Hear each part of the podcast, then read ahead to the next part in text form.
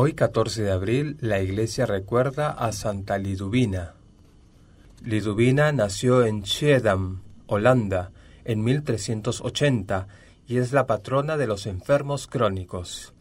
A la edad de 15 años sufrió un terrible accidente que le dañó severamente la columna vertebral y la postró en cama casi paralizada.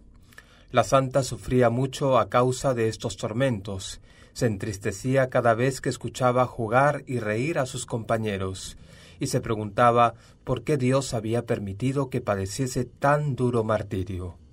Un día conoció al padre Pot, nuevo párroco de la parroquia que estaba cerca a su casa.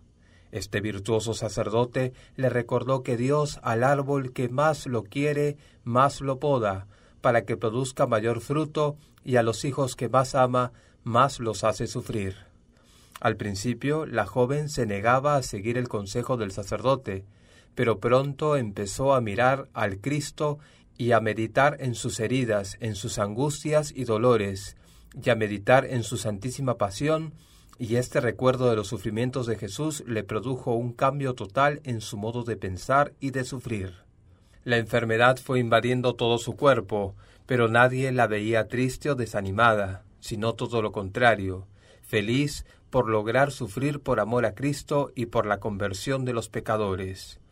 Pasó treinta y ocho años de su vida paralizada, sin comer o beber algo, pues sólo se alimentaba con la sagrada comunión que recibía a diario.